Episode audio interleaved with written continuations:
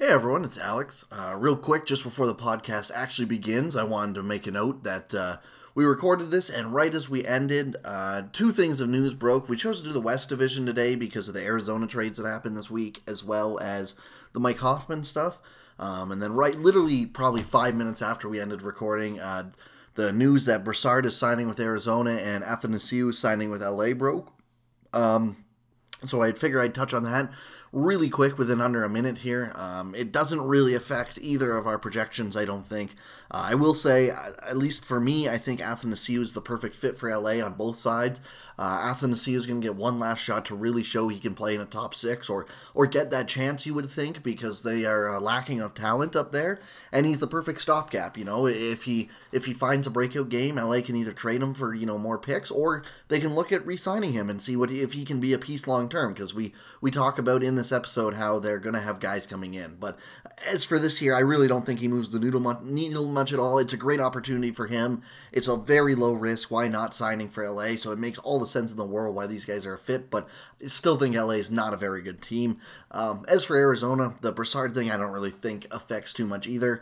He might replace kind of what Stepan does, but in a lower role. You know, Brassard's kind of a 3C, I think, at this point. He, he found his game again after, you know, he was great in Ottawa, fell off an absolute cliff in Pittsburgh. I think he had some time in Florida, maybe too, and then went back to the Islanders and seemed to have found his game again in the bottom six type role. So that's kind of what he is. Not a massive signing. I, I just wanted to touch on those because uh, it'll probably be another week before we even record. So, and it fits in. So I hope everyone enjoys today's podcast, and thank you all for listening.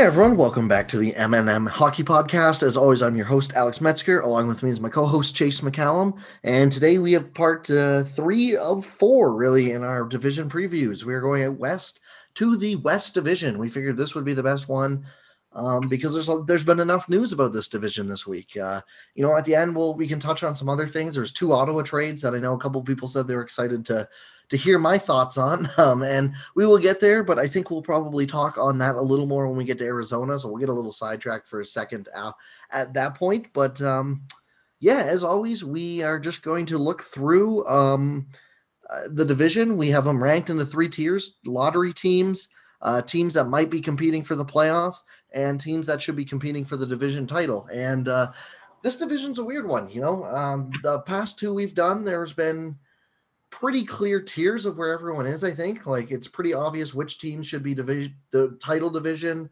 which one is kind of playoff bubble, and which ones aren't.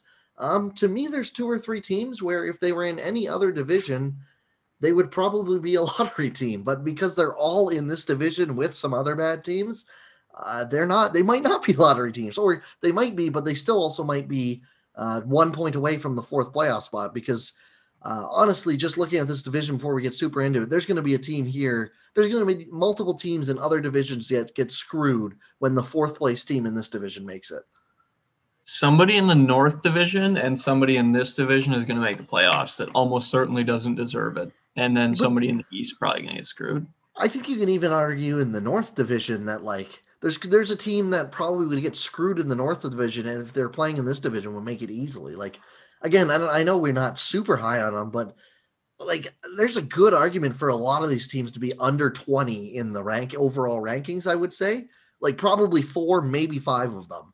And uh, in the north, it's just like a lot of teams from 12 to 21 or so, right? Like on Pinnacle's cup odds, they have five of the bottom 10. They remind me a lot of the uh, Leafs old division. Where there's three good teams at the top and then just a lot of bad. But uh, yeah, we'll get into it. Um, because uh, some of that bad is always fun to talk about as well. So um, we'll start with the bottom tier lottery contenders. I'm already going to tell you I probably have a surprising amount of teams here in terms of I only have two teams, not three, in this bottom tier. So I have I have more tiers than usual because I believe the lottery contenders, the LA Kings, are like way worse than the other lottery contenders. Yeah, I, I think that's fair. I have Anaheim kind of with them. Just mm, um, Anaheim's got the John Gibson factor, but I really don't.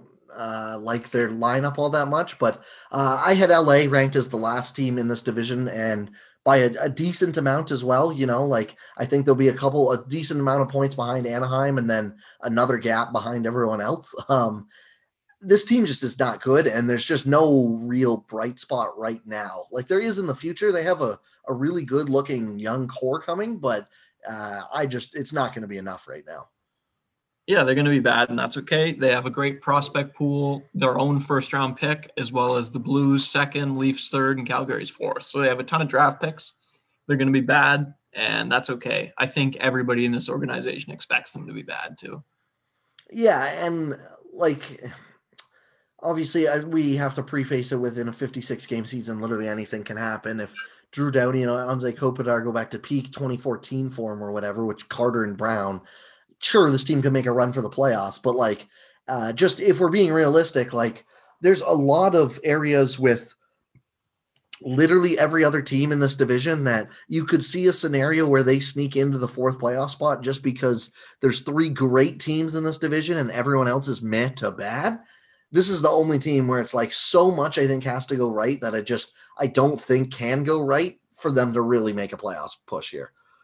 Yeah, exactly. And like I don't know, maybe Jonathan Quick pops off too, but the season will be starting in 2021 and 2018 will be the last time we've seen good Jonathan Quick. So that's not super likely at this point. Yeah, like, and you know, they have their backup Cal Petersen, who like everyone. It's weird with goalies how everyone's still in the mindset that like at 29 you can become a starting goaltender, and some people do, but it's mostly just for the fact that uh, they don't get the chance before that. You know, like um, uh, so it's I don't know. He's already 26. I, I think he'll probably get to split the starting time with Jonathan Quick, which is probably good for this year. But again, it's kind of like the Linus Ullmark thing in Buffalo, where it's like, okay, if you're telling me that this guy is the next goalie, that's fine. I'll listen. But like, uh, when is he coming? Because it's got to be very soon. You know, like he's got to show something like this year that he's like a he's a starting goaltender, right? Like he played eight games last year and had a three goal saved above average, which again, it's not bad by any means. Um, two years ago, he played 11 games, had a five goal saved above average. So, in the very small sample we've seen, he has been good, but it's been literally like 20 games, not even yet. So, uh, we need to see more. And I hope that this is the year that they can at least see what they have. Yeah, and I have, a, I have a little more sympathy for a Cal Petersen than a Linus Ullmark in Buffalo because at least Cal Petersen's blocked by a guy who's been on – would they sign him to like an eight year, six million dollar essentially contract, Jonathan Quick? Like he's behind like a legitimate franchise quality. At least he's paid as if he is that kind of a goalie. Yeah, for sure. And it's not, yeah, he just hasn't had the sample because there's been, you know, they had um Jack Campbell there for a while too, right? So he's been, he was the third stringer for a little while. That's why he played so few games. So um, it's definitely a little bit of a different situation because at least we have good priors for him, even if it's just a small sample size. But this is really just the year that they're gonna they're gonna need to show what they have. You know, um, they have a great prospect pool. Like I'd say, easily top five. You know, Turcotte, Kaliyev, they both look great so far in the World Juniors. Uh, Quinton Byfield, obviously. Lias Andersson's work in progress. Akil Thomas, he played on Team Canada a couple years ago. Uh, and then on the back end, you know, they, they don't have as many studs, but, you know, Kale Clague, uh, Sean Durzi, those guys aren't guys you are going to expect to take top three, top two roles. But if at some point this year, you know, it's not like their decor is amazing. If at some point this year they trade like a Matt Roy or even an Olli Maatta or someone like that, uh, hopefully you get one of those guys to step in and you just kind of see what you have from these guys, you know? Yeah, it'd be a perfect time to give them a shot at least at least some of the older ones, anyways. Like you give Rasmus Kupari or something a shot in the NHL this year. Maybe keep Byfield down, but one of those guys up, kind of thing. Yeah, exactly. Like there's just there's so many names that they have that you know their roster really it'll be they're in a tough spot because they have a couple veterans that like you don't want to almost retain salary on and trade away, but um I'm pretty sure both Dustin Brown and Jeff Carter have pretty much said if they go anywhere but LA, they're just going to retire. So like it, it's tough because it's like then you look at the bottom of your lineup and you just have a like Martin Frk, uh, Michael Amadio. It's not like you're going to trade those guys. You're probably just going to have to bury them in the minors, you know. But they're fine placeholder. Even Trevor Moore, to an extent, you know, they're fine placeholders until these rookies get in and and show what they can actually do. Yeah, and even like with Brown and Carter, like somebody's got to play on the NHL team. These guys aren't good. They're overpaid, but they're not like complete disasters either. So if you just eat one more year of their deal while you're on a tanking team, that's not the end of the world either. Yeah, exactly. So uh, yeah, I don't know. This team, um, to me, is just clearly the the worst team in the division. I, I think they'll probably be, uh, unless they really bring in a bunch of rookies and the rookies actually play really well. And I, I just I think they'll you will see rookies come in post trade deadline and maybe the team will look better like they did last year almost. But I, I wouldn't be surprised if they don't start the year with a lot of their guys uh, getting called up. Yeah, I could see something like that. So I would say this team probably will be bottom three, definitely bottom five. Yeah, they're what the second worst team in the league. Maybe third if you want to put third. Ottawa behind them. Yeah, it's be- it's between them, Detroit, and Ottawa. I would say. Yeah, that sounds about right, man. So, and and maybe Chicago if Chicago's goaltending just absolutely flames out. True, but they're they're but, definitely in that bottom tier. Like they expect yes, to get yeah. lottery pick, and that's perfectly okay. Exactly. Um. So the other team I had uh, in the just they're going to probably be a lottery team is the Anaheim Ducks. Um. Again, I don't think it's going to be quite to the degree as uh, last year, maybe, or you know, as LA, as bad as LA. But I just I really don't see this team competing for the playoffs unless John Gibson just kind of wills them there and again, maybe in this division, I think it's fair enough to have LA almost in their own tier because in this division, I think you can argue that that's re- realistic enough um, as the fourth seed, anyways. Um, but yeah, I don't know. Just up front, it's I'm always been uh, lower on this team because for years it feels like we've said Max Jones, Sam Steel, Troy Terry. It's like, oh, they're the future of this team. Well, guess what? They really haven't showed it so much so that Troy Terry took a three year deal at 1.45 mil because that's how much security he wanted. Like I just I don't know. I really the forwards on this team scare me a lot. Um, there's only so much a 35 year old Ryan Getzlaf can do. Adam Henrique eh, is washed up. Jakob Silfverberg at 30 years old, he's okay, but he's not driving his own line. You know, David Backes, Rickard Rakell. There's some there's names there, but they're just not very good, generally speaking. Yeah, there's just kind of like there's not even they're not particularly deep, and Getzlaf isn't exactly a stud up top either. Although he's still, you know, a contributor or whatever. He, but he's, he's definitely someone I want to see they retain half on his contract and get flipped to uh, a contending team this year. Yeah, absolutely. That would be the ideal scenario. They get hopefully like a first round pick for him at the deadline kind of thing because he still scored at like a 60 point pace. Oh yeah. He, he just he can't play defense.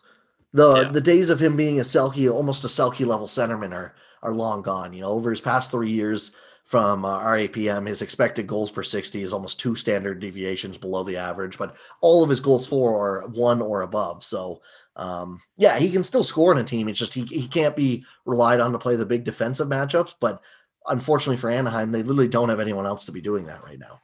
Yeah, ideally he goes somewhere where he can just be like a, a nice third line scorer, maybe like run a second power play through him or something like that. But in Anaheim, him having to take the top matchups every night is not going to go well. No, not at all. And like as I said to the rookies, like they have a pretty good prospect pool too. Um, they they got uh, Drysdale and um, Trevor Zegras in, and they weren't even top five picks, which is just insane. They have Maxime Comtois as well. Like it'll be interesting to see if he can do anything. Um, Jacob Perreault, I think they drafted this year as well. Uh, so they have some names as well. It's just I, I, I don't know if it's going to be enough right now. You know what I mean? Yeah, you mentioned at the start they kind of basically just whiffed on like a generation of picks. So there's no reinforcements right now, even though they have decent prospects. And in that generation, they picked a borderline Norris caliber defenseman, but he's not on the team anymore. So it doesn't matter. Like and everyone is other than Shea Theodore, they whiffed on basically that sort of mini generation of kids. So now there's no reinforcements right now. Yeah, exactly. Like anyone who's 22 or 20, 20 years old to 24 just has not shown much of anything, even though all of them looked incredibly promising. And I don't know, part of that might just be luck. Part of that, you got to wonder if there's something going on with the minor league systems because, uh, you know, Comtois has played games in the past two years and he, he, uh, I don't know, he's put up points, but I wouldn't say he's someone that you're going to expect to change the team necessarily either, right? Like, no, like it's not even like he looks like a Mangiapane and uh I say his his multi-season numbers have been horrible, like just disgustingly bad. Yeah, and he hasn't really played much, so it doesn't look like the coaching staff has a huge amount of faith in him either.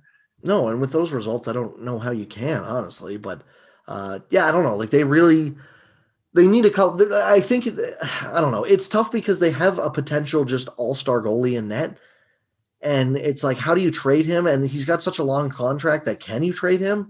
But at the same time, like the best thing for this team is to suck for like two more years, probably get two more years of really high picks, and then reload and hope you go with the Zegras and or uh, sorry, the uh, Drysdale Zegras core, you know, with the guys you pick this year. And hopefully you can find some assets for trading a Ryan Getzlaf or maybe I, I, doubt you'll be able to flip David Backes for much, but you know, next year maybe you look to flip a Rickard Rakell. You could probably get good assets for him, I would assume. I would think so. He's kind of fallen from grace. I think it was 2016, 17 was his like super breakout year where he looked like one of the more promising. Oh, 17, 18 but he looks super promising. He's kind of fallen off a bit, like, but he's still a very good NHL player on a incredibly like reasonable contract. Three point seven million is fantastic for what he provides. Yeah, and then on the blue line again, the thing is that you've kind of like all their guys have two or three years left where but maybe next year they look uh, to, to kind of sell and, and retool but i don't know they don't seem to want to move off of a josh manson or a cam fowler um, you know i think it's fair that they don't want to move off of hampus lindholm but even lindholm if I'm saying the most ideal thing is to rebuild for two more years and then go from there, he's going to be what 30 years old by the next time you're even hoping to be competing. Yeah, I think they kind of dicked Josh Manson thing already. It reminds me of what happened with Tanev in uh, Vancouver, where it was like you could have got the sun and the moon for him, but you waited too long, and now I'm wondering if it it might be too late. Manson, I think, would still have plenty of value, but not as much as he used to. Yeah, that's yeah, and it'll just I, don't know if they even want to move off of them. Like I think there's only so much longer they can go of just accidentally stumbling into like bottom or top 10 picks before it's like okay we need to just trade some of these old not so or guys that aren't as good as they were four years ago and just accept it you know? And uh, Corey Perry started like they're they're paying Corey Perry 6.6 this year not to play on their team. Um so it's not like they uh you know but and, and when they did that it was the whole thing was to get younger but like again it's just their young players just aren't good enough right now and, and that's why unless john gibson has a really big bounce back here which is absolutely possible but um they need that to happen if they want any chance of competing for the playoffs here. A hundred percent and it's and it's too bad for some of the guys like hampus lindholm and josh manson too because on on a contender, they're like really good pieces, but on this team, it's like, well, congrats. All they're doing is moving you away from the first overall pick. Yeah, exactly. And like, um, you know, and Gibson needs to bounce back. Like last year, he was a well below replacement goalie. He needs to bounce back to like where he was two years ago, where he was one of the best goalies in the league for this team to even sniff the fourth place spot. I think just because I really don't see where the offense is coming from here totally, and I don't know where the defense forward, uh, like um, up front, I don't know how responsible the forwards are going to be defensively. And that's not good when it's not like you have a team of Toronto Maple Leafs who can just score their way out of trouble. It's not like this team is going to be playing six, seven games or six, five games and winning them, you know? Yeah, like they're not shooting the lights out. They they have a great top four and like maybe an elite goalie, but yeah, I don't know. It's not it's it's an ugly look all around with no yeah. forwards can't hang. So I have them as my the seventh team in this division. Um, they could honestly like this division is so bad at the bottom of it that they honestly could go anywhere from four to seven. But I think like four to six, or sorry, seventh or sixth is more uh, realistic, really. But you never know. Yeah, I'm. I'm in the same tier as the next few teams and ahead of LA, but yeah, I, they're pretty bad. Mainly just because I have faith in a John Gibson bounce back. Yeah, I mean, I think he, I don't know. I go back and forth because he's had some pretty serious injuries too, which scares me a little bit, but it wouldn't shock me if he's not near as bad as he was last year. I just, part of me wonders if we're going to see best goalie in the world, John Gibson, again. I yeah, that's obviously always unlikely, but I, I could see him getting back into where he's like eighth and goals saved above average or something like that at the end of the year. Yeah. Um, and then yeah, so this is my technical team of tier of teams I can see competing for the the fourth spot in the playoffs. Uh, this tier would be empty, I think, in a normal year. Maybe there'd be one team in it. I think there's one obvious team better than the other two that I have here, but Um, I just put I, I loaded this tier up a little more just because of how bad this division is. That if there is going to be a fourth team making the playoffs, there's probably a couple teams I could see competing for it. I think Anaheim was just kind of on the outside looking in for me, so that's why I had them a little bit lower. But uh, I hedged my bet here. I think Arizona, in my opinion, would be the favorites if we know they're not going to sell much more this year. That being really? said, everything we've heard is kind of pointing to that Arizona might be going in a full fledged rebuild. And I don't know what better way you're going to get assets than to sell your elite two goaltenders. So if they sell Darcy Kuemper, I think the Arizona Coyotes fall to like sixth, seventh, or even eighth in this division. But if they keep their goalies all year, I really think they have a good chance at like fourth in this division and even making playoffs. If they sell their goalies, I think they're at very least worse than Anaheim. I don't know if they'd be LA bad, but I still have Minnesota ahead of them. Yeah, I don't know. I go back and forth. I, I just think that this team, as meh as it is, it's, it's somehow so bad though. Yeah, like I don't mind their defense core though. It's like other right. than I mean, like I obviously uh, the ironically the one I'm least high on is Oliver Ekman Larsson, uh, who yeah. I think everyone would probably point to as their best defenseman. You know, but it's definitely not the uh, stud defense core I thought it would it was going to be two years ago. But it's still okay. And it's just they play such a structure where their goaltending is so good that I think it can save itself out of a lot of trouble, which is not something I will say about Minnesota in terms of their goaltending, at least. Oh yeah, well Minnesota's structure props up the goalies. The goalies are just bad. Yeah, whereas this team, it's like I think it's a mix of the goalies are good, but also the structure they play helps them a lot too. But yeah, I, the goalies are obviously great, but just looking at the roster, they're like what if the Islanders would be if Barzal was Clayton Keller? To me, like there's just nothing to like on any. Yeah, of- but I, I think they have a lot less bad players at the bottom of their lineup than the Islanders too. Like, I don't know, I don't mind Barrett Hayton. Um, you know, even but just at the bottom of the line, I mean, they, they made some moves that didn't help this year either. But like, I like a Christian Fischer at one mil more than any Islanders depth contract. Yeah, more than Ross Johnston or whatever. Yeah, or like a Drake Caggiula at 700K more than a, I don't know, Cal Clutterbucket or Leo Komarov at 1.5 or whatever, you know? Yeah. I'm not even, saying they're good. I'm not saying they're good. I just like, I, I just think that they're better than the other shit teams in this division, considering they have one X factor that we've seen be unreal for like two or three years now. True. That, and it's not just one goal either. Is the thing. If it was just Kuemper their season was relying on, I'd be scared. But they also have Antti Raanta, who has shown to be a really, really good goaltender when he's healthy. Yeah, as long as he's healthy, he he might actually be the best goalie in the division, which is wild because he's not even penciled to be the starter on his own team. Uh, I think Robin Lehner's probably. Oh yeah, I forgot Lehner's back in this division. But when Raanta's been healthy, he's been like ridiculous. He's been good. he's been very very good. Yeah, I think he would probably be a top three, top five guy for sure. Um, he's never healthy, unfortunately. Yeah, exactly. So, but I mean, as a backup, you just hope he can chip in 15 to 20 games in a 56 game season, let Kuemper play the rest. And honestly, if that happens, I, and if they play the whole year, I think you know they'll be in a good spot to be around the playoffs. Yeah, like I could, I wouldn't be particularly shocked if they made the playoffs just because somebody's got to come forth. But I just like everything about all 20 of the wild skaters so much more than them. Yeah, I don't know. Like, I, I don't know. I, I get that. I, I'm probably, I'm lower on the wild than most stats people, just because the wild have shown us for so many years. It really doesn't matter how good you are at possession. If you have no actual good players who can put the puck in the net, it really doesn't matter. And the Wild still have no good players other than Kevin Fiala, I like, I guess, but like Nick oh. Bonino's oh. not going to be scoring a ton of goals for you. No, they had more points than the um than the Coyotes last year with elite goaltending, and that was without Kirill Kaprizov too, though. Kaprizov's the big one. If he can come in and make a legitimate difference, that could uh, change the way the uh, the Wild look, at least in terms of this playoff race. Um, yeah, and even like if you knock his NHLE in like half, and he's like a fifty point guy, that's still a huge help to this like anemic offense.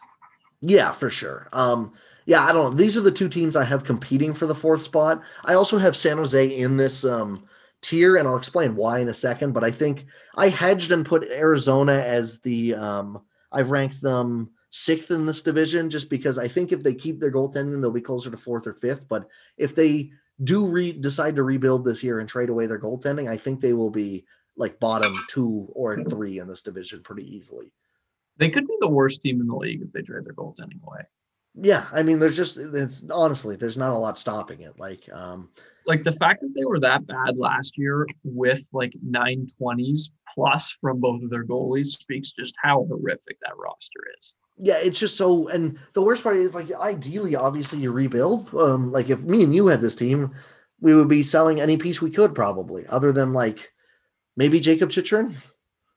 Yeah, pretty much. Maybe and Barrett like, Hayton, I guess. You know, Hayton, like or Conor Garland, you keep maybe too. There's like a couple pieces that you like, but there's not yeah, that much. But like, I can see this ownership and team convincing themselves that with such a wide open fourth spot in this division, and they don't have their first round pick this year, why not just go for it for one more year and then rebuild if it doesn't work? You know, like, not saying that's the correct thing to do by any means, but like, I could easily see the team convincing themselves into that just because it's like, well, if by the end of the year playoffs roll around and we're actually in the playoffs and we can have close to full fans in the stands, that's a good money boost too. And I never want to be the guy betting against an NHL team thinking they're better than they are. Yeah, exactly. Right. Um, which brings me to the next point the trade they made. Um, so, as of the other day, they were $3 million over the cap. However, they are now 3 million under, and that is because they traded one Derek Stepan to the Ottawa Senators for the Columbus Blue Jackets second round pick in 2021. Um, I it's amazing to me how many Senators fans think Pierre Dorion is a genius still. Um, I have been on the record saying that I think Dorion has improved what I thought of him at times to time, but after this offseason, I'm kind of back to I think Dorion might be a bottom five GM in the league. I think he did a very good job selling some elite assets, but uh, do I think he did a better job than others would have? Not really. Like, I don't know. There was a couple like the Dzingel trade was a masterpiece, but like the Erik Karlsson trade looks good now just because the San Jose Sharks backed themselves into a corner with age regression. I don't yeah, the, know if that like that's not Pierre Dorion's doing. No, like the Karlsson trade only looks good because the other team absolutely shit its pants. And like it you, look good because Dorion big brained them. Yeah, and you accidentally took a year a pick year later because Buffalo had their pick from the year before. Again, I said like Ottawa when they traded Karlsson, Ottawa didn't have their first for that year. There was no way that if San Jose's 2020 because it was conditional on if Buffalo doesn't get this pick, you get 2020. And then it got confirmed that Buffalo will have 2020, so Ottawa gets 20 or sorry, 2019, 2020. You know what I mean, right? So they got pushed back a year, and it's like, but no, like the, Dorion wanted the 2019 pick, which would have been 26th overall, I think. So yeah. like, it, it's not like he just big brained himself into this. Oh yeah, you know, and like, there's an argument that seven assets is better than like one or two first round picks, but at the same time, it's not like he was touting off this amazing like some of their prospects develop better than expected too and that's great. I think that's on the center's organization on how you hit and help develop these prospects but like it's not like he was touting josh norris as this all-star level player or you know the, the first round pick is like a possible lottery pick. It was oh yeah this is a pick you know like it, it'll be somewhere in the mid to late first round but it's it's better than no first round pick. And it's just like people seem to think that these moves are just amazing and this Derek Stepan one, people are like, "Oh yeah, this is a great move." This is not a great move. This is a terrible move. It's it's, it's a it's a fine move if you would have given up absolutely if you would have given up your sixth round pick or you would have gotten a pick back.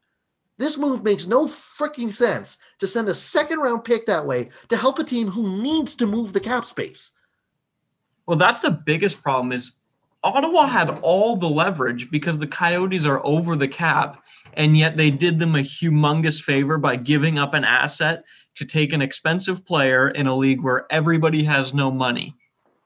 Yeah. And like Stepan's the perfect player for Ottawa because he's not being paid anything. He's getting paid, I think, a million dollars this year now that the signing bonus is gone. But at the same time, the week the, the season is under two weeks away, and the Arizona Coyotes were three and a half million dollars over the salary cap. And like it's not like, like there was any there, there was no easy way to move that unless you're finding some team to unload Goligoski onto because John Wilson already said he wasn't moving. Yeah. How many teams do you think had the space for Stepan? There was five probably. Like six maybe other the, than the Senators. So like the Coyotes had their back up against a huge wall. Yeah, and like Ottawa just said, no problem, we'll help you out. And again, like, and the, the worst part is, it's like, for some reason, people are just penciling in. Like, I saw a bunch of people penciling in that Stepan's going to have a, a 50 point year in a full 82 court. It's like, why are you expecting that? Like, maybe if he's playing, he's probably going to play high minutes with Ottawa, but like, he's not good.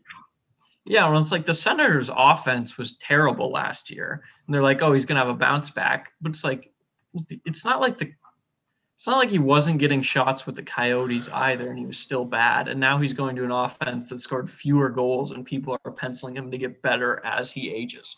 Well, yeah, and they're like, well, he's going to play with like Dadonov and Tkachuk. It's like maybe, but like I don't even know if he should be. And it's just it's one of those things where it's like it it also brought blocks prospects from like literally Ottawa's opening lineup is probably going to have Drake Batherson in it, who's a rookie. It's not going to have Erik Brannstrom anymore. It's going to have no rookies on the blue line. It is going to have Brady Tkachuk, who is 21 years old at left wing, and probably Tim Stützle as well. So they're going to have two rookies and three guys who are 22 years or younger. That's it for this rebuilding team that's supposed to be super young, bringing in some veterans to help. There's literally no rookies that are going to be starting. Yeah, which is just, just, not. It, it, it blows my mind. It blows my mind. And like Josh Norris, and there's no reason for Logan Brown and Josh Norris to not be in the NHL lineup full time this year. There's no reason for Erik Brannstrom. But guess what? They went and picked up Braydon Coburn and Cedric Paquette as well, who both aren't very good players. At least in that deal, you get your second round pick back. But like, I, I it's I, I don't know. Like I, I just I don't get it. I don't understand. Yeah, because like, what do you want Josh Norris to do to prove? Like, what is he going to prove this year? He was over. He was a, over a point per game or a point per game ish as a 20 year old in the AHL. Like you, not realistically going to beat that. So you're just wasting a year of not finding out if you have something at the NHL level because you're going to play Cedric Paquette and Derek Stepan. Yeah, and it's like the Tampa trade I can get behind because at least they got an asset to help yeah, cap trouble. Like they got a second round pick, you know and they gave up Gaborik and Nilsson, who are both going to go on LTI for, LTIR for Tampa. So at least that I can understand. But what I don't understand is doing that deal while you also sign Galchenyuk. You trade for Gudbranson. You trade for Watson. You trade for Stepan. Those things don't fit together because now you have about nine veterans that you've brought in this year, and you have nowhere for your young guys to play. And you're going to be, and like people keep going, oh, well, this is going to be a super condensed year. Teams hate subbing people in and out if they don't have to. Are you going to tell me that if um, Cedric Paquette puts up an assist on an empty net goal, you're really going to take him out of the roster? That's not how NHL coaches work. We know that. So there's just not going to be space for half of these guys unless you really are dedicated to putting guys like Austin Watson or Cedric Paquette on a taxi squad. Or Artem like Artem Anisimov should not be starting for this team, and I'm still worried he's going to be their fourth line center come opening night. It would not surprise me at all if he is and so it's just I I don't know. Like the Stepan trade blows. I think that is one of the worst trades they've made this year. Just because the fact that they had to give up a second round pick to ensure that a team now is three million in cap space blows my damn mind. Especially because he has not been a good player from an analytical standpoint, from a point standpoint, or from an eye test standpoint. And people keep going, oh, well, look at how much character he has. I don't give a shit. There's literally no one to have character for in this dressing room anymore. Yeah. Like you brought in and, so many old guys that like literally there's going to be three young guys on the team. Yeah, it seems like they're just like dying. They just want to die like death by a thousand cuts. Like they yeah. haven't made like a Panarin Facade level bad move, but they keep doing things that just make them marginally worse. And every time one of these moves get made, all Sens Twitter just goes, well, it's not that bad of a move. It's like, well, no, this one move is not going to kill your franchise. But when you do seven of them in a row, which they've done this offseason, it's going to come back to bite you. Yep. You know, like, like just if they keep spending these picks on not good players, what are the odds that one of the picks that they've had turn into even just an okay player? And you look and it's like, well, yeah, we played Eric Branson on our first pair for half of this year. So who really wins? You know, like – it's just it's just it's so stupid. And the, the dumbest part to me is if okay, if your guys aren't ready to play this year, when are they going to be ready to play? Because you also have another group of players who want to be pushing forward. I haven't even mentioned Filip Chlapik, who has shown for three years he's a full-time NHL player, and he's not going to be starting in the NHL this year. Rudolph Balcers is 23. You should want to know what you have out of him. There's no spot for him. Vitaly Abramov is 22. Um, Josh Norris is 21. Alex Formenton is 21 all of these guys at some point you should be wanting to at least know if they're NHL players, and you literally do not have the space for that right now. And the way it's going, why is it going to be any different next year? Yeah, and the other thing is with that, like not only are there question marks, but like just knowing that is incredibly valuable. Like having an idea of whether you can pencil in Filip Chlapik as like your third line center when this team is competitive is a very, very valuable thing. And they don't seem like they seem like they'd rather have Cedric Paquette than that really valuable information about your prospects.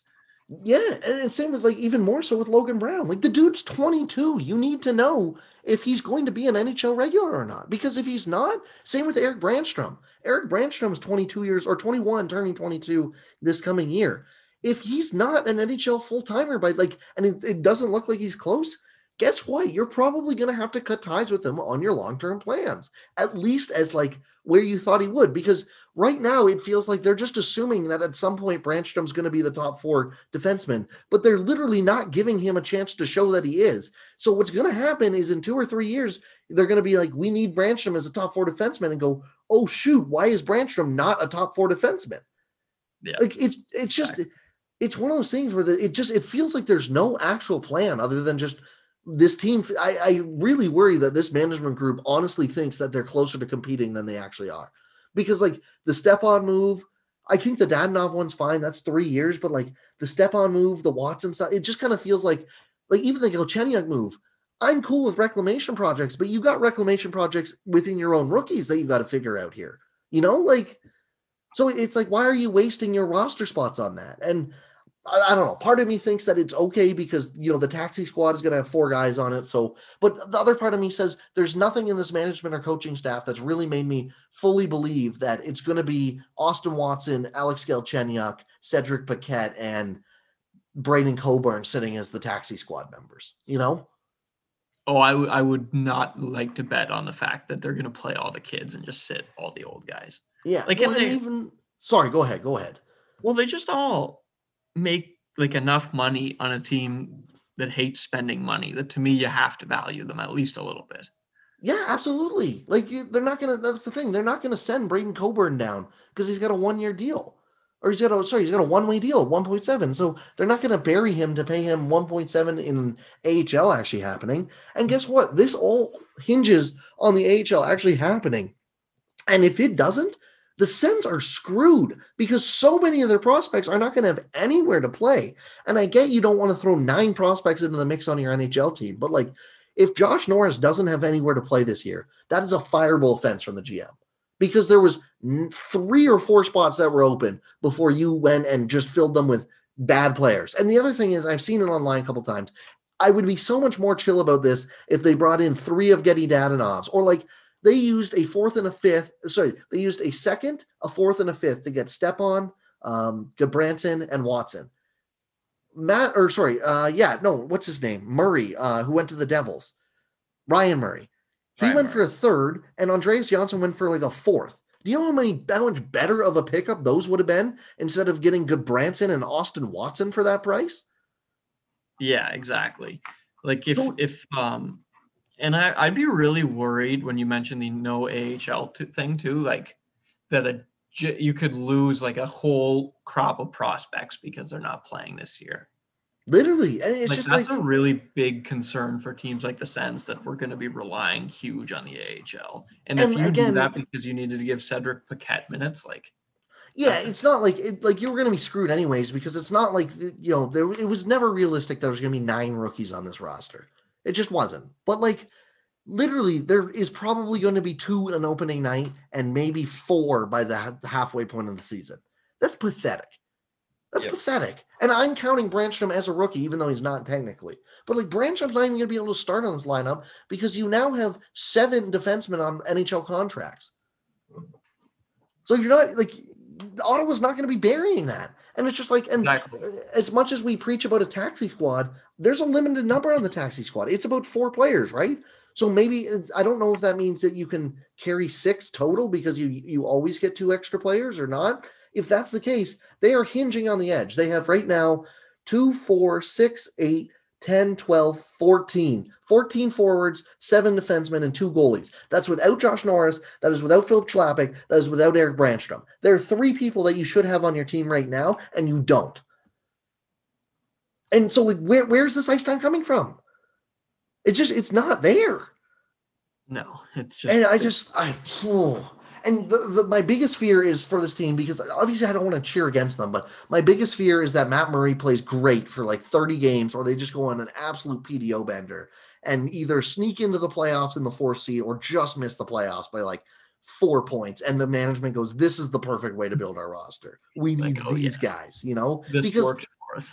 And as much people as get, oh, they never think that. That is exactly what happened in 2012. And they did the exact same thing in this offseason where it's like they loaded up and they're like, no, we're actually good. We're going to play the style of middling tier guys where we have a bunch of elite talent, elite talent, and a bunch of guys who literally should not be on an NHL ice surface. Yeah. So I, I don't know. That's my rant over, I guess. I'll probably rant more on my actual podcast, but um, sorry to anyone who actually wanted to listen to the, the division preview.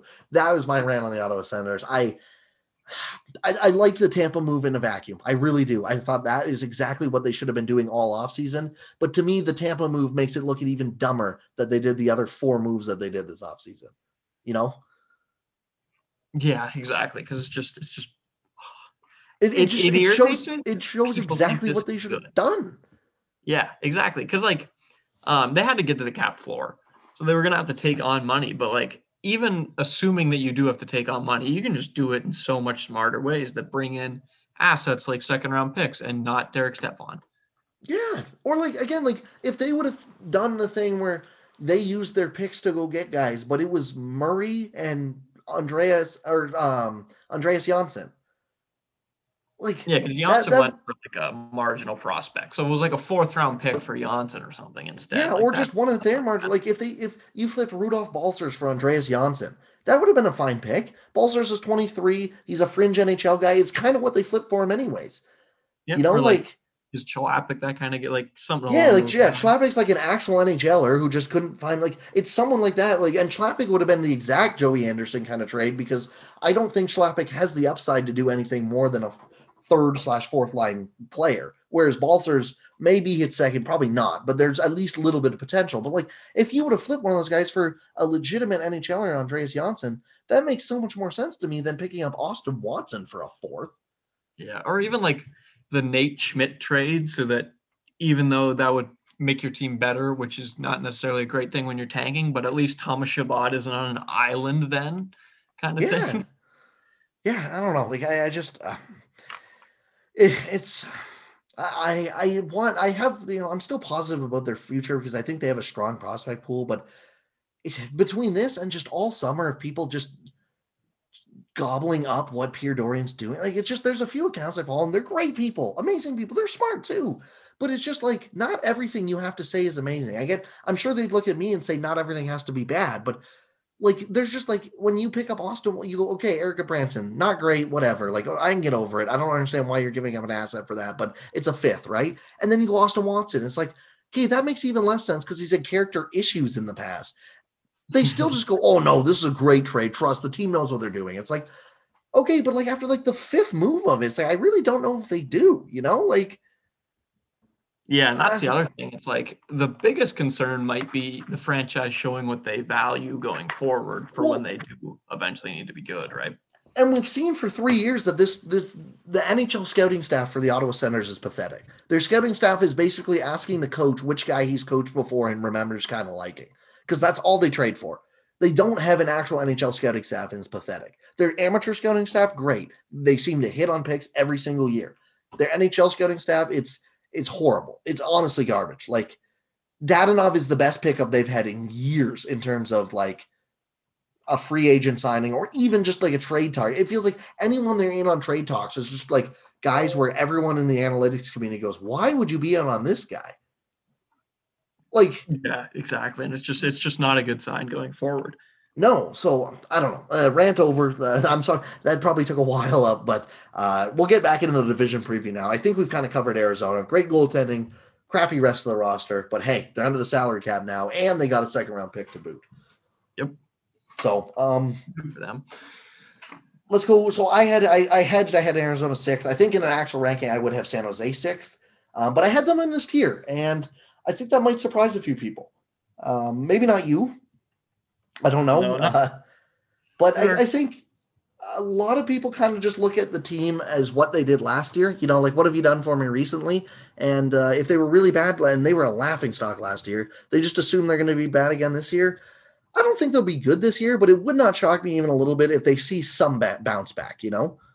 I think they have the highest ceiling of any of the teams in this tier. Yes, I would agree. Like the problem is the goaltending still. Yeah, the goaltending's still terrible, but they they have players that are like really, really good at or can be at least. Like I guess Well- the jury's still out on if Karlsson's gonna be elite this year. Yeah, and and that's the thing, right? Like nine months off might help someone like Erik Karlsson, who's been so hurt for so long that like if he is just back to like his body is actually healthy again, and he's just back to where he was three years ago. This team just suddenly gets turned around because we've seen exactly what peak Erik Karlsson can do for a not good team. Yeah, exactly. Because he's fantastic and he can completely change your fortunes almost on his own. Exactly. So, and then up front, you know, you have Timo Meier, Tomas Hertl, Kevin Labanc, uh, Vander Kane, Logan Couture. It's not a horrible top six by any means. Um, uh, the bottom six isn't like disgustingly bad. It's just kind of meh, you know. But there, there, there's still upside, I think. And like, if you get a little bit of age regression, and you, you need goaltending, and, and that's really the biggest thing. That's why they are very clearly. I think if they went out and actually acquired like, it- it's tough because they had no salary cap space, but like almost any other goalie in this market, maybe I'd feel a lot better about this team. I think, but like Devan Dubnyk to fix your goaltending problems just isn't it. Yeah, I don't have a name off the top of my head, but my God, there's got to have been someone better than Devan Dubnyk. I think I would have rather see them sign Cam Talbot, who the, the Wild ended up signing to replace I Dubnyk. completely, completely agree. Like, you know, like I don't think he, I wouldn't have trusted Talbot to just lead them to glory or anything, but like that would have been an, a better option, I think. Yeah, So- when your competition is Devan Dubnyk, it's it's hard to be a downgrade. Yeah, so I don't know. I I I think this team is going to be a little better than people expect. Um, but I, I don't think they're going to be like I, I their, days of being you know powerhouses in this division are done for now. That's for sure. They really need to hit a hard reset um, and pick up some prospects because the, you know they have a couple guys, but uh, their prospect pool still is no not near good enough. You know. No, not at all. And a, a high first round pick is probably the best thing for this team's future, even though they might be all right. Yes, I agree. I I think that they could really, and I mean, like I don't know, over like this team is a this is one of the few teams I would really hate to take over, just because like they have no prospects and like Karlsson's contract, Burns' contract, Vlasic's contract, Couture and Kane's contract just go on for so long, where it's like you could rebuild, you could do a four year rebuild on these teams, and there would still be a combined fifty million dollars for three more years on a lot of these guys, three plus years. Yeah, they just have so much bad money. Yeah. So again, maybe this team is. I, I think in, it would be the best thing for them. But if this team ends up in like, I don't know, they miss the playoffs in this division by about two points, but end up twentieth overall, and then I think next year they really should probably look to start retooling and rebuilding. But I, Yeah, I I- think like I, I just I honestly think this will come naturally with the core because who who are you selling on this team to rebuild? The problem is any of the pieces you can imagine selling. The answer is no one. The answer is yeah. no one, unless like maybe Evander Kane or you know, but like I don't, I wouldn't want to sell Timo Meier. That's Like- the thing. Yeah, you're like it's not a step forward that you uh you sold Timo Meier. Yeah, but like maybe Tomas Hertl or Evander Kane. You know, maybe you could get a team to bite on their contracts. Uh, definitely Tomas Hertl, but like I'm For just sure. saying, like, but like even maybe maybe Kane, maybe Couture, but then it comes, do you want to trade your captain away or do you want to just let him ride? I, I, don't know.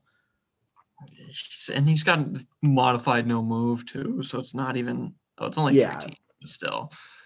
Yeah, I, I think he would be fine. You would it'd be easy enough to move him if you could find if you wanted to, but like um, I don't think you'd be getting much back for these guys at this point. But even just clearing money off the books might be smart. But it's just I think this the rebuild for this team is going to come naturally as Kane, Couture, even Hertl and Meier kind of age and Karlsson, Burns are not, and just keep regressing to you know second or third pair defensemen because they're literally not going to have anyone to take over for them, and they're just going to be bad. You know. Yeah, like they're not going to have a choice if the rebuild's coming. Exactly. So, but I, I, think for this year they might surprise a few teams just because, again, like uh, this division just isn't very good, right? So it wouldn't shock me if they took some points off of Arizona, Anaheim, LA, and suddenly it's them in Minnesota or you know Arizona right there with them in the hunt for the fourth spot in the playoffs. Yeah, they beat up on enough bad teams, steal a couple games against Colorado and St. Louis or something like that, and then they could be close, closer than they should be, pretty easily. Yeah, exactly. Um, and then I got Minnesota. Right now, I have Minnesota making the playoffs just because I hedged on Arizona. Uh, I think they are probably. I haven't. I Dom's model. I don't think is out on it yet. He's just doing. He's doing the East or the North Division right now. Um, but I would assume that Minnesota is probably the most likely out of the grouping we got here to make the playoffs. Correct? I would think so. I have Minnesota here. But again, I don't even really think they're they're a great team, but I just think they're better than what's left in this division. I do like the upgrade of Cam Talbot over Devin, du- Devan Dubnyk. Um, again, like Kirill Kaprizov is going to be the huge what if, you know? Um, It'll be the big X factor. Because if he comes in and even plays like a second liner, that's uh, that's a huge help to this team. Uh, yeah. If he just top, can score more than his XG implies, yeah, the, exactly. The top six desperately needs him to do that because you know, right now it's what probably Zach Parise, Matt Zuccarello, Kevin Fiala. It's ugly. Staal's gone. Oops, you can't even bank on him. Like one of Bonino, Johnsson, or Foligno or Bjugstad are going to be have to be. A couple of those guys will probably have to be in the top six unless Eriksson Ek takes a step forward as well, I guess. Yeah, which I would be a little skeptical of. Yeah, so like that's that's really where this team scares me is I don't think they have much talent at all up top. You know. No, they like, don't have like great forwards beyond. Eriksson Ek's been amazing know, defensively. Everybody's amazing defensively. Uh, that is the Minnesota Wild motto, I guess. so yeah, um, yeah. I don't know. Like they yeah, like they really don't have much going for them on forward. Um, their defense is good, obviously. Not great defense contracts, maybe, but for this year, yeah, yeah. Cam Talbot, Stalock, uh, they might be able to do something in that. I don't know.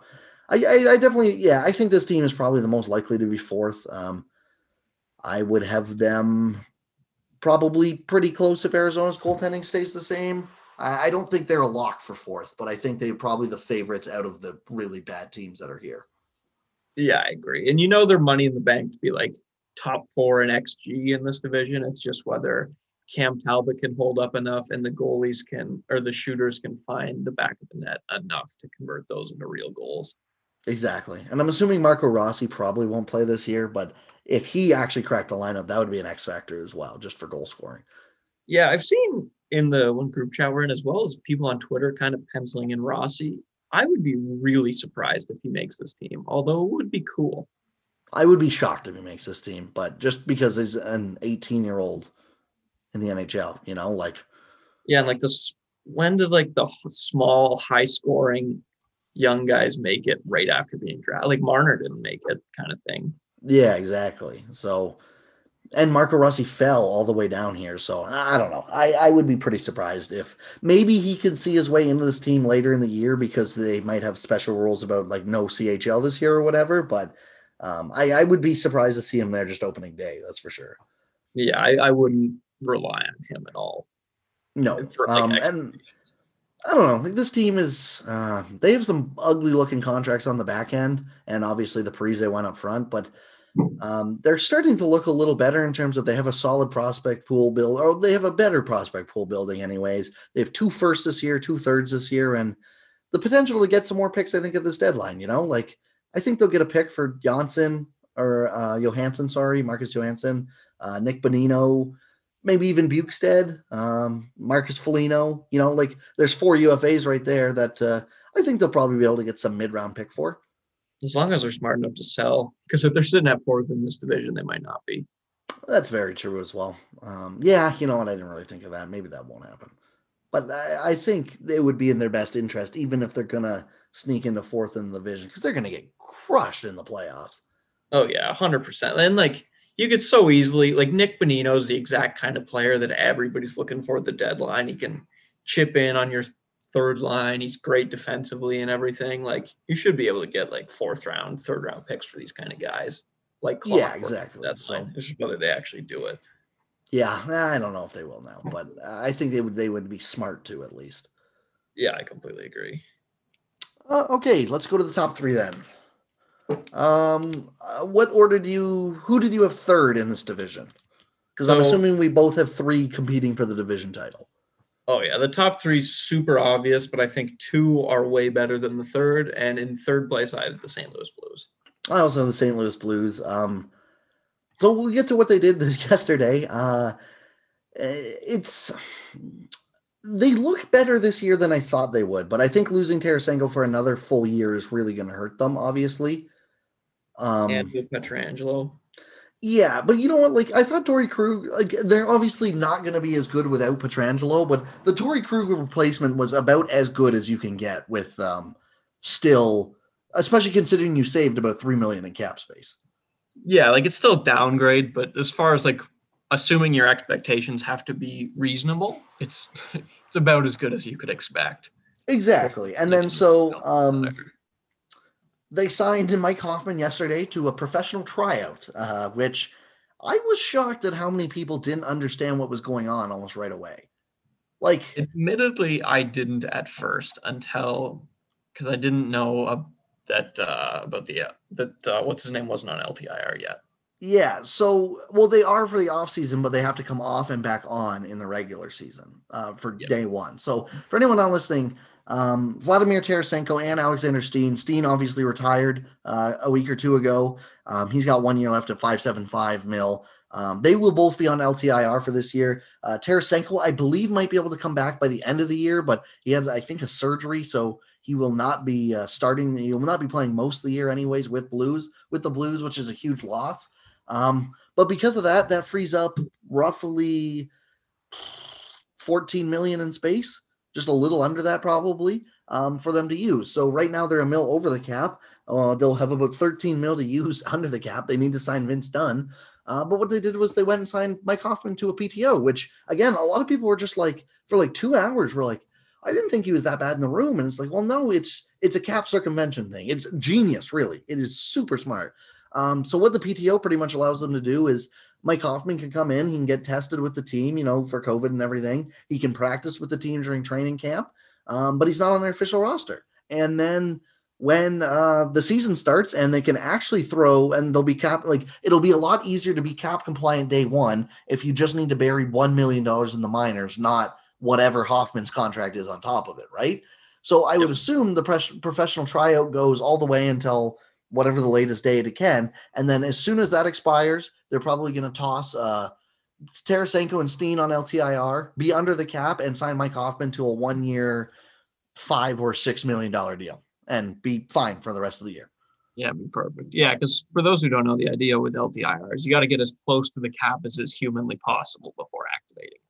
And yeah. this should allow them to do that because freeing up a million probably just do a whole bunch of paper transactions on the first day of the season or whenever it's due by. Literally get, send yeah, send Robert Thomas down and that clears most of what you're gonna be worrying yeah. about. Or you waive like Carl Gunnarsson for like a day or something like that, yeah. and then and then or you both, get you know like, just under, and then you're good to go. Yeah, exactly. Because you'll be fine. Because then you're going to have like 14 million dollars, I believe, almost 14 million in relief. Uh, if I'm doing the math correct. But they're go- they're going to have enough where they can easily sign Mike Hoffman and probably Vince Dunn and just be okay. Um, yeah. So uh, honestly, a genius move by uh, Doug Armstrong. Yeah, it's probably be illegal. How blatant? It, it, yeah, well, it's, it's clear cap circumvention, but it's the exact same stuff as like. I don't know, like when the Leafs would do whatever they would, like with sending guys to Robitaille, I'm like, no, he's hurt. But like again, it's not like like Boychuk came back and played three playoff games and then had to retire. It's like, okay, like this is as bad as cap circumvention as that can be too, right? So Oh yeah, they're not the only teams. Like it, it should all be illegal, but uh, yes, but um, yeah, I mean it's not, and you know, so this is a genius way to get around it. Honestly, like yeah, push your edges where you can find them. Yeah. Um. So, and you know, you look at the roster. Then, uh, good team. Uh, the the biggest thing is that I still don't know how I feel about Jordan Binnington. If he is not like a top twenty goalie, I think this team's in a lot of trouble. Top fifteen, maybe even. Yes, they're very dependent on him. Not because I don't think the roster's good enough to make the playoffs, even with mediocre goaltending in this division, but just because the top guys are so good that they're going to get screwed without good goaltending. Yes, I, I should uh, mention that. I mean, when I say struggle, I think these they're a lock for the playoffs. It's just going to be if they want to do anything in the playoffs here. I think they're really going to need their goaltending step up because um, it, will all depend if Tarasenko's back and healthy for the playoffs. If he is, this team up front looks really good. You know, Ryan O'Reilly with Mike Hoffman on his wing, and then Brayden Schenn. um, Schwartz, Tarasenko, Bozak. Like that's a that's a pretty solid top six. David Perron, Sundqvist, Sanford, Blais, Barbashev, uh, Kyle Clifford, Robert Thomas. You know, like that's they they have a good forward core, and especially if Tarasenko can come back, and then uh, the back end Krug, Parayko, you know, not a, a good top pair, I would say. Um, Scandella, Faulk, not as great, and Gunnarsson, Bortuzzo, but or Vince Dunn will be in there somewhere too. So, um, not a great blue line, but probably average, I would say. Yeah, and like, so Pietrangelo's obviously going to be a huge loss this year, but like long term, it might be a blessing in disguise, giving how expensive that contract is in his age if Vince Dunn turns out to be the real deal and this is what makes them go wow we really need to ride Vince Dunn. Yeah, um uh, yeah, that's true. Uh, I don't know if he is going to be the real deal. Uh, he's 24. He's put up good numbers though. Like I, he I think he amazing numbers. I, I think he'll definitely benefit from uh, being given like uh, sorry, the team will benefit from giving him more of a role on this team. That's for yes, sure. His numbers will probably get worse, to be honest, but they can get worse and still be very good because he's been yeah. that effective so far. Yeah. So if you run a top four of Krug, Parayko, Dunn, and Faulk, I guess, and then Scandella, yeah, Bortuzzo is your bottom pair. It's not like you have a bad defense pair. I just say it's closer to average than it was elite before. You know. Yeah, when you had uh, two Norris caliber defensemen, it, w- it was obviously better. Yeah, exactly. Now you have a Norris caliber defenseman and uh, a number one, but on the lower tier of number ones. Yeah, exactly. So I don't know. I, I still like this roster. I think they uh, they'll be interesting, but yeah, goaltending is going to be the thing to watch if they can make noise in the playoffs, really. Because I, I don't like uh, I like the other two rosters a lot as well, um, and so you know I, I think you you said there was a giant gap between the two. It's weird because I've seen public markets and just the public perception be pretty low on Vegas and just overall, you know, this year. Yeah, I've noticed a little bit of that too, and it confuses the hell out of me because it's like I think St. Louis is very good. Like it's not a shot at St. Louis. I just think Vegas is absolutely freaking amazing. Yeah, well, and like the the the the thing I hate hearing most is they traded um Pietrangelo for Theodore Stastny and maybe Pacioretty. That's not how that works. No, because that's that's insane that Pietrangelo needs to take up three roster spots on your your team. Yeah, because like, what if what if Cody Glass fills one of those spots beautifully? Like, what if will. he takes a step in Stastny's role? He, and he probably because Stastny was their free C last year for most of the year. Yeah, exactly. Like it's that's why people, who, for those who don't know, I guess look at wins above replacement, not just like raw points or whatever, because when it's above replacement because when you're gone, there's not zero value. Like when a 20 goal scorer leaves, you don't need to replace 20 goals. You probably need to replace like 12 or something like that because whoever fills his role will score some, even if he's not very good.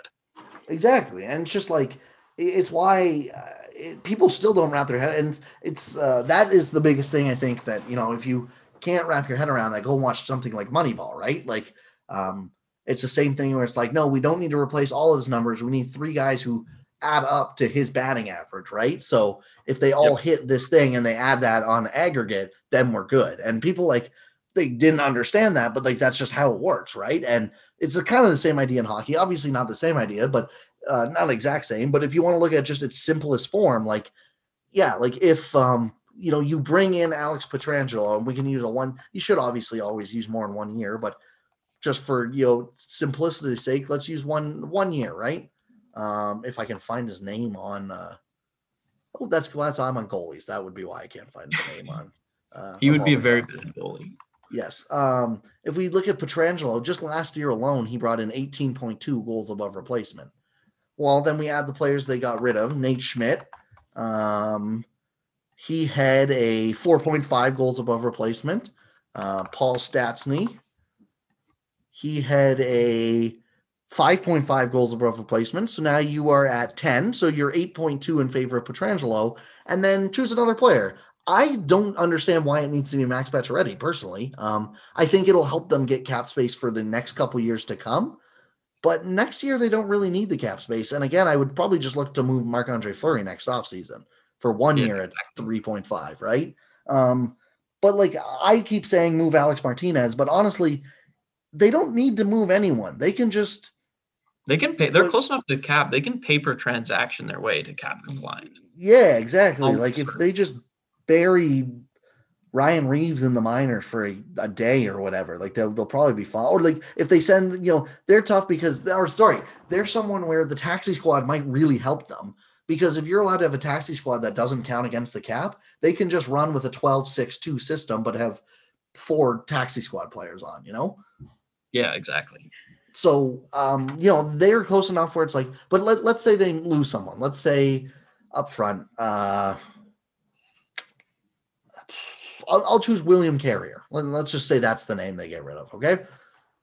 That, that puts them under the cap uh, for good, you know, and then they can find someone cheap and they'll probably still be there. Well, guess what? He brought 2.8 goals above replacement. So you still added with one player, you know, getting rid of those other three players, you added four goals above replacement. And now you have two other roster spots that you can add to that. If either of those roster spots add, say, three goals above replacement, you are now a net positive of like 12, you know, 12 goals above replacement, and your team is much, much better. Exactly. But people don't understand that because they go, oh, just view it as Pietrangelo for these three players. It's like, well, no, because that's not how that works. Yeah, exactly. And like, especially if one of those roles gets filled by a Cody Glass who takes a step forward, like that, they could look way better, not just even like a little bit better.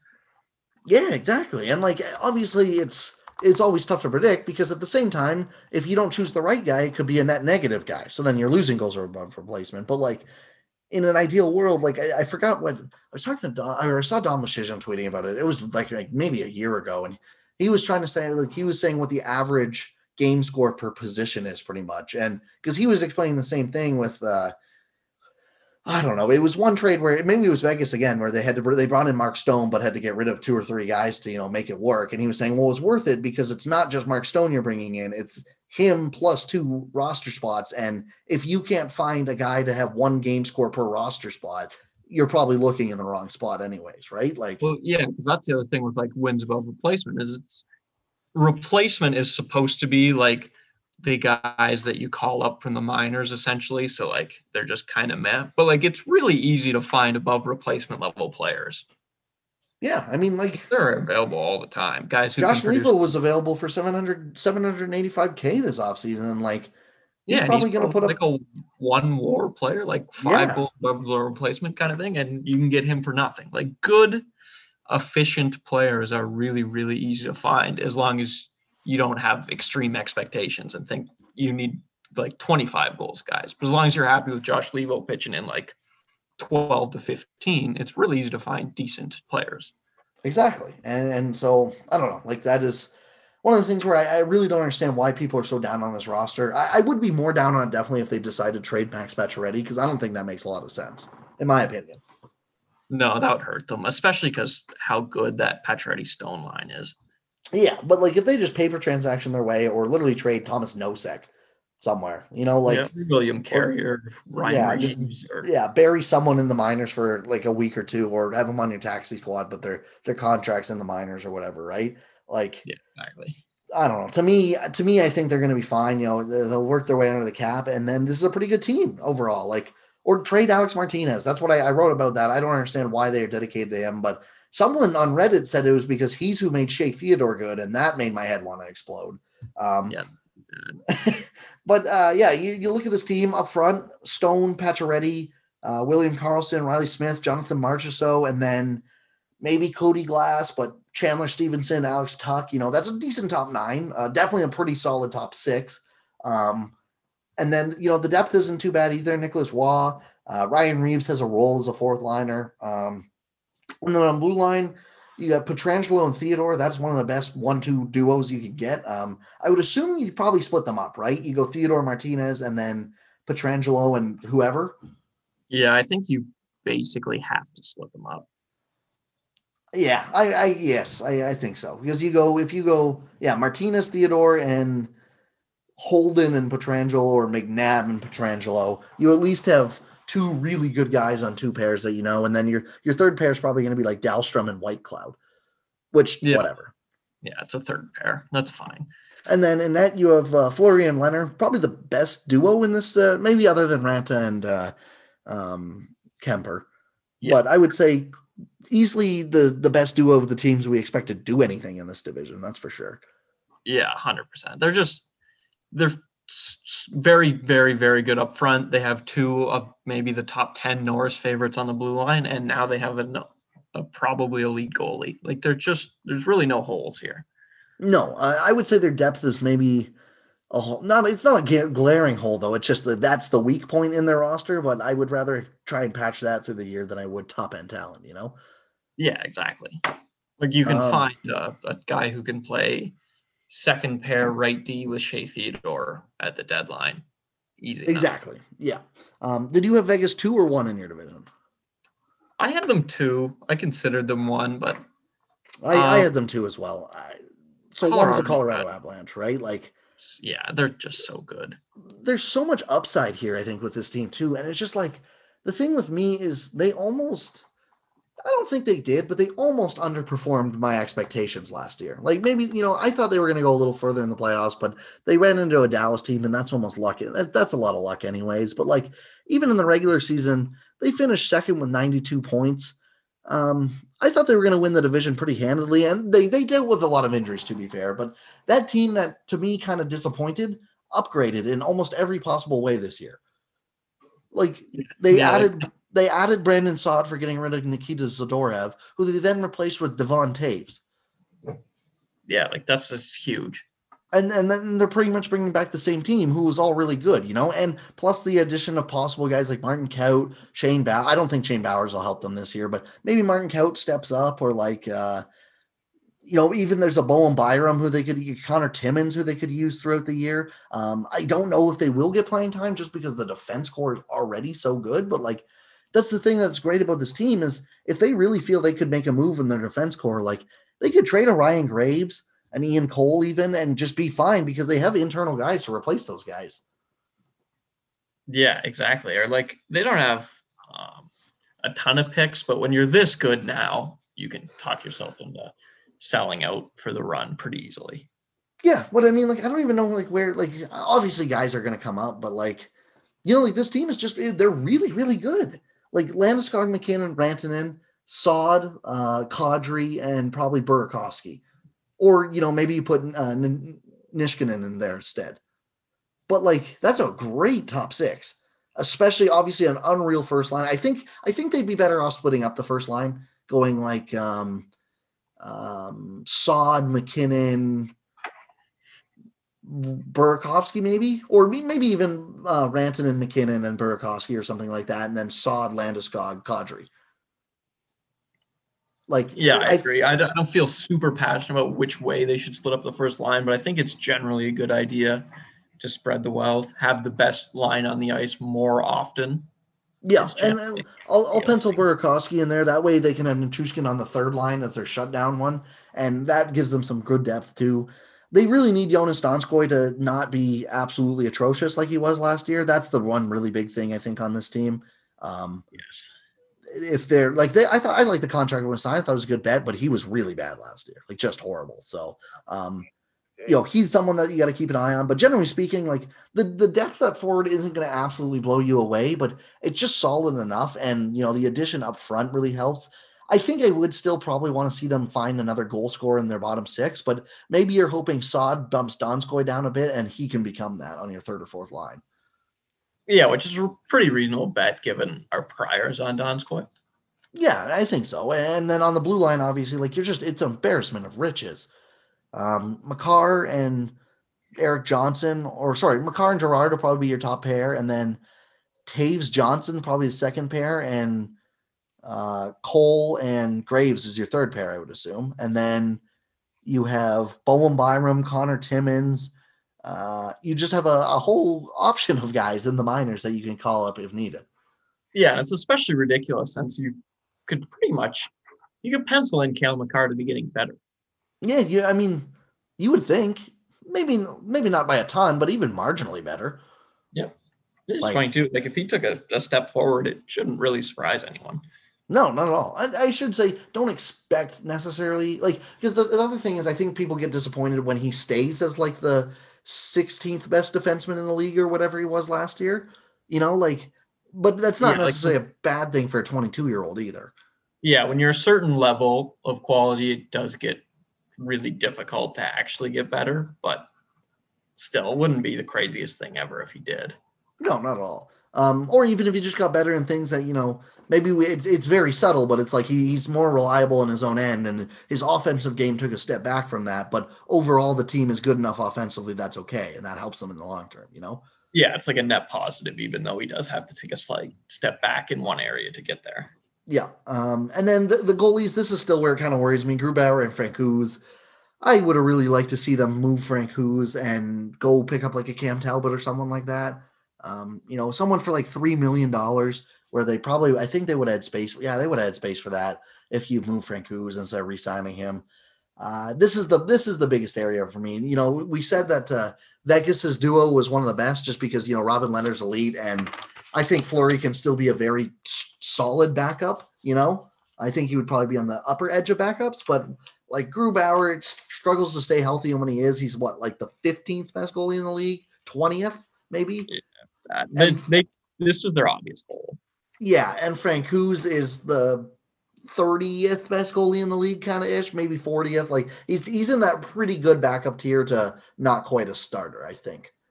Yeah. So uh, that, that, this is definitely their most obvious hole, and um, it, I don't think their goaltending is necessarily going to steal them anything, but they built this roster in such a way where it, it shouldn't need to either.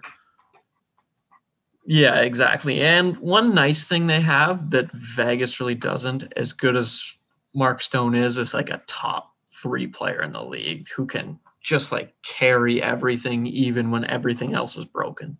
Well, and that's such a power position too, right? Like the center position is as much as I love Stone, there's only so much you can do from the wing compared to the center position. Yeah, exactly. Like it's so. just so it's such a huge thing to have one of the best centermen in the league. It's not it's not an accident that the best centermen in the league have been like your Crosby, Kopitar, and Toews have been so freaking successful over the past ten years or whatever.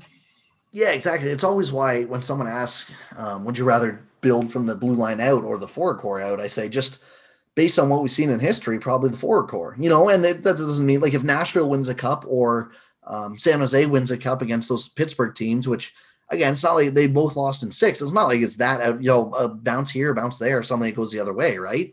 Um, uh, maybe we're looking at different where it's like you need the big defense core, but ideally, I think what most teams have shown you, other than like the one Pittsburgh team that won with like Ron Hainsey as their number one defenseman, is usually it's helpful to have real one absolutely game changing elite centerman, a couple other really elite forwards, whether that's a Malkin or a Kane, you know, or someone up front like that. Um, kind of. And then one really, really good defenseman with a bunch of other, and then the rest of your team just needs to be solid too, right? But yeah and then you need the goaltending to get hot at the right time. But specifically, exactly. like center that always seems to be the hardest thing for everyone else to find. For sure, and and it's like obviously it's a lot of luck, but it's like yeah, if you're you can't um there's nothing you can really do to change the fact that your goaltending is going to get hot for three weeks in, in April, right? But you can make sure that you've built your team so that you have a really good center core, a good uh, you know wing to help flank them, and then just a solid defense core so that you give your goaltending the best possible chance to get hot at the right time, right? Exactly. You you put them in a position to succeed, and then basically just pray everything goes right because there's only so much you can control. Yep. I mean, look at Tampa. Like again, people want to um, credit the Coleman and the Goodrows of the world or the the fact that they got embarrassed the year before. In reality, it's just they didn't blow it up like half the media wanted them to, and they just gave this stupid elite core a fifth chance to go for the cup. Yeah, or like Washington, probably like the yep. seventh best Washington Capitals team of our lifetime was the one that won the cup because if you keep just throwing really, really good rosters at the playoffs, you um, sometimes you get lucky. You get there eventually. Yeah. Yeah, exactly. So um, that's our division preview for the West Division. Uh, we have uh, Colorado slash Vegas, and then maybe St. Louis is a little bit of a distant third, and then a giant chasm, I believe, and then some mix of Minnesota, Arizona, maybe San Jose, maybe Anaheim, and then another pretty big leap in LA. Uh, so let us know what you guys think, uh, you know, what you have projected and everything like that. Um, as always, you can find both Chase and I's work at lastwordonhockey.com. You can find my other work at milehighhockey.com. You can find me on Twitter at NHL Sends and stuff. Chase on Twitter at CMHockey66. Thank you, everyone, for listening. Thank you for a great year. This will officially be our last episode of 2020, considering we're filming it on the 28th and it'll be out on the 29th. Uh, so we will be back the first week of January, I would assume, with our last division preview. But thank you everyone for listening all year. It's uh it's been a lot of fun to do this every week or you know almost every week and it's uh it's been a good good way to kill time during a, a global pandemic as well so um, exactly uh, i don't know if you have anything else to say, say chase no uh just happy holidays happy new year to everybody yep stay safe out there you know i know in ontario we're we're in lockdown so um, outdoors only if we're going to see anyone and even then it's really small groups so you know just stay safe everyone you know stay wear your mask stay six feet apart and uh hopefully this all gets better soon. Thank you everyone for listening, and we'll talk to you all next week.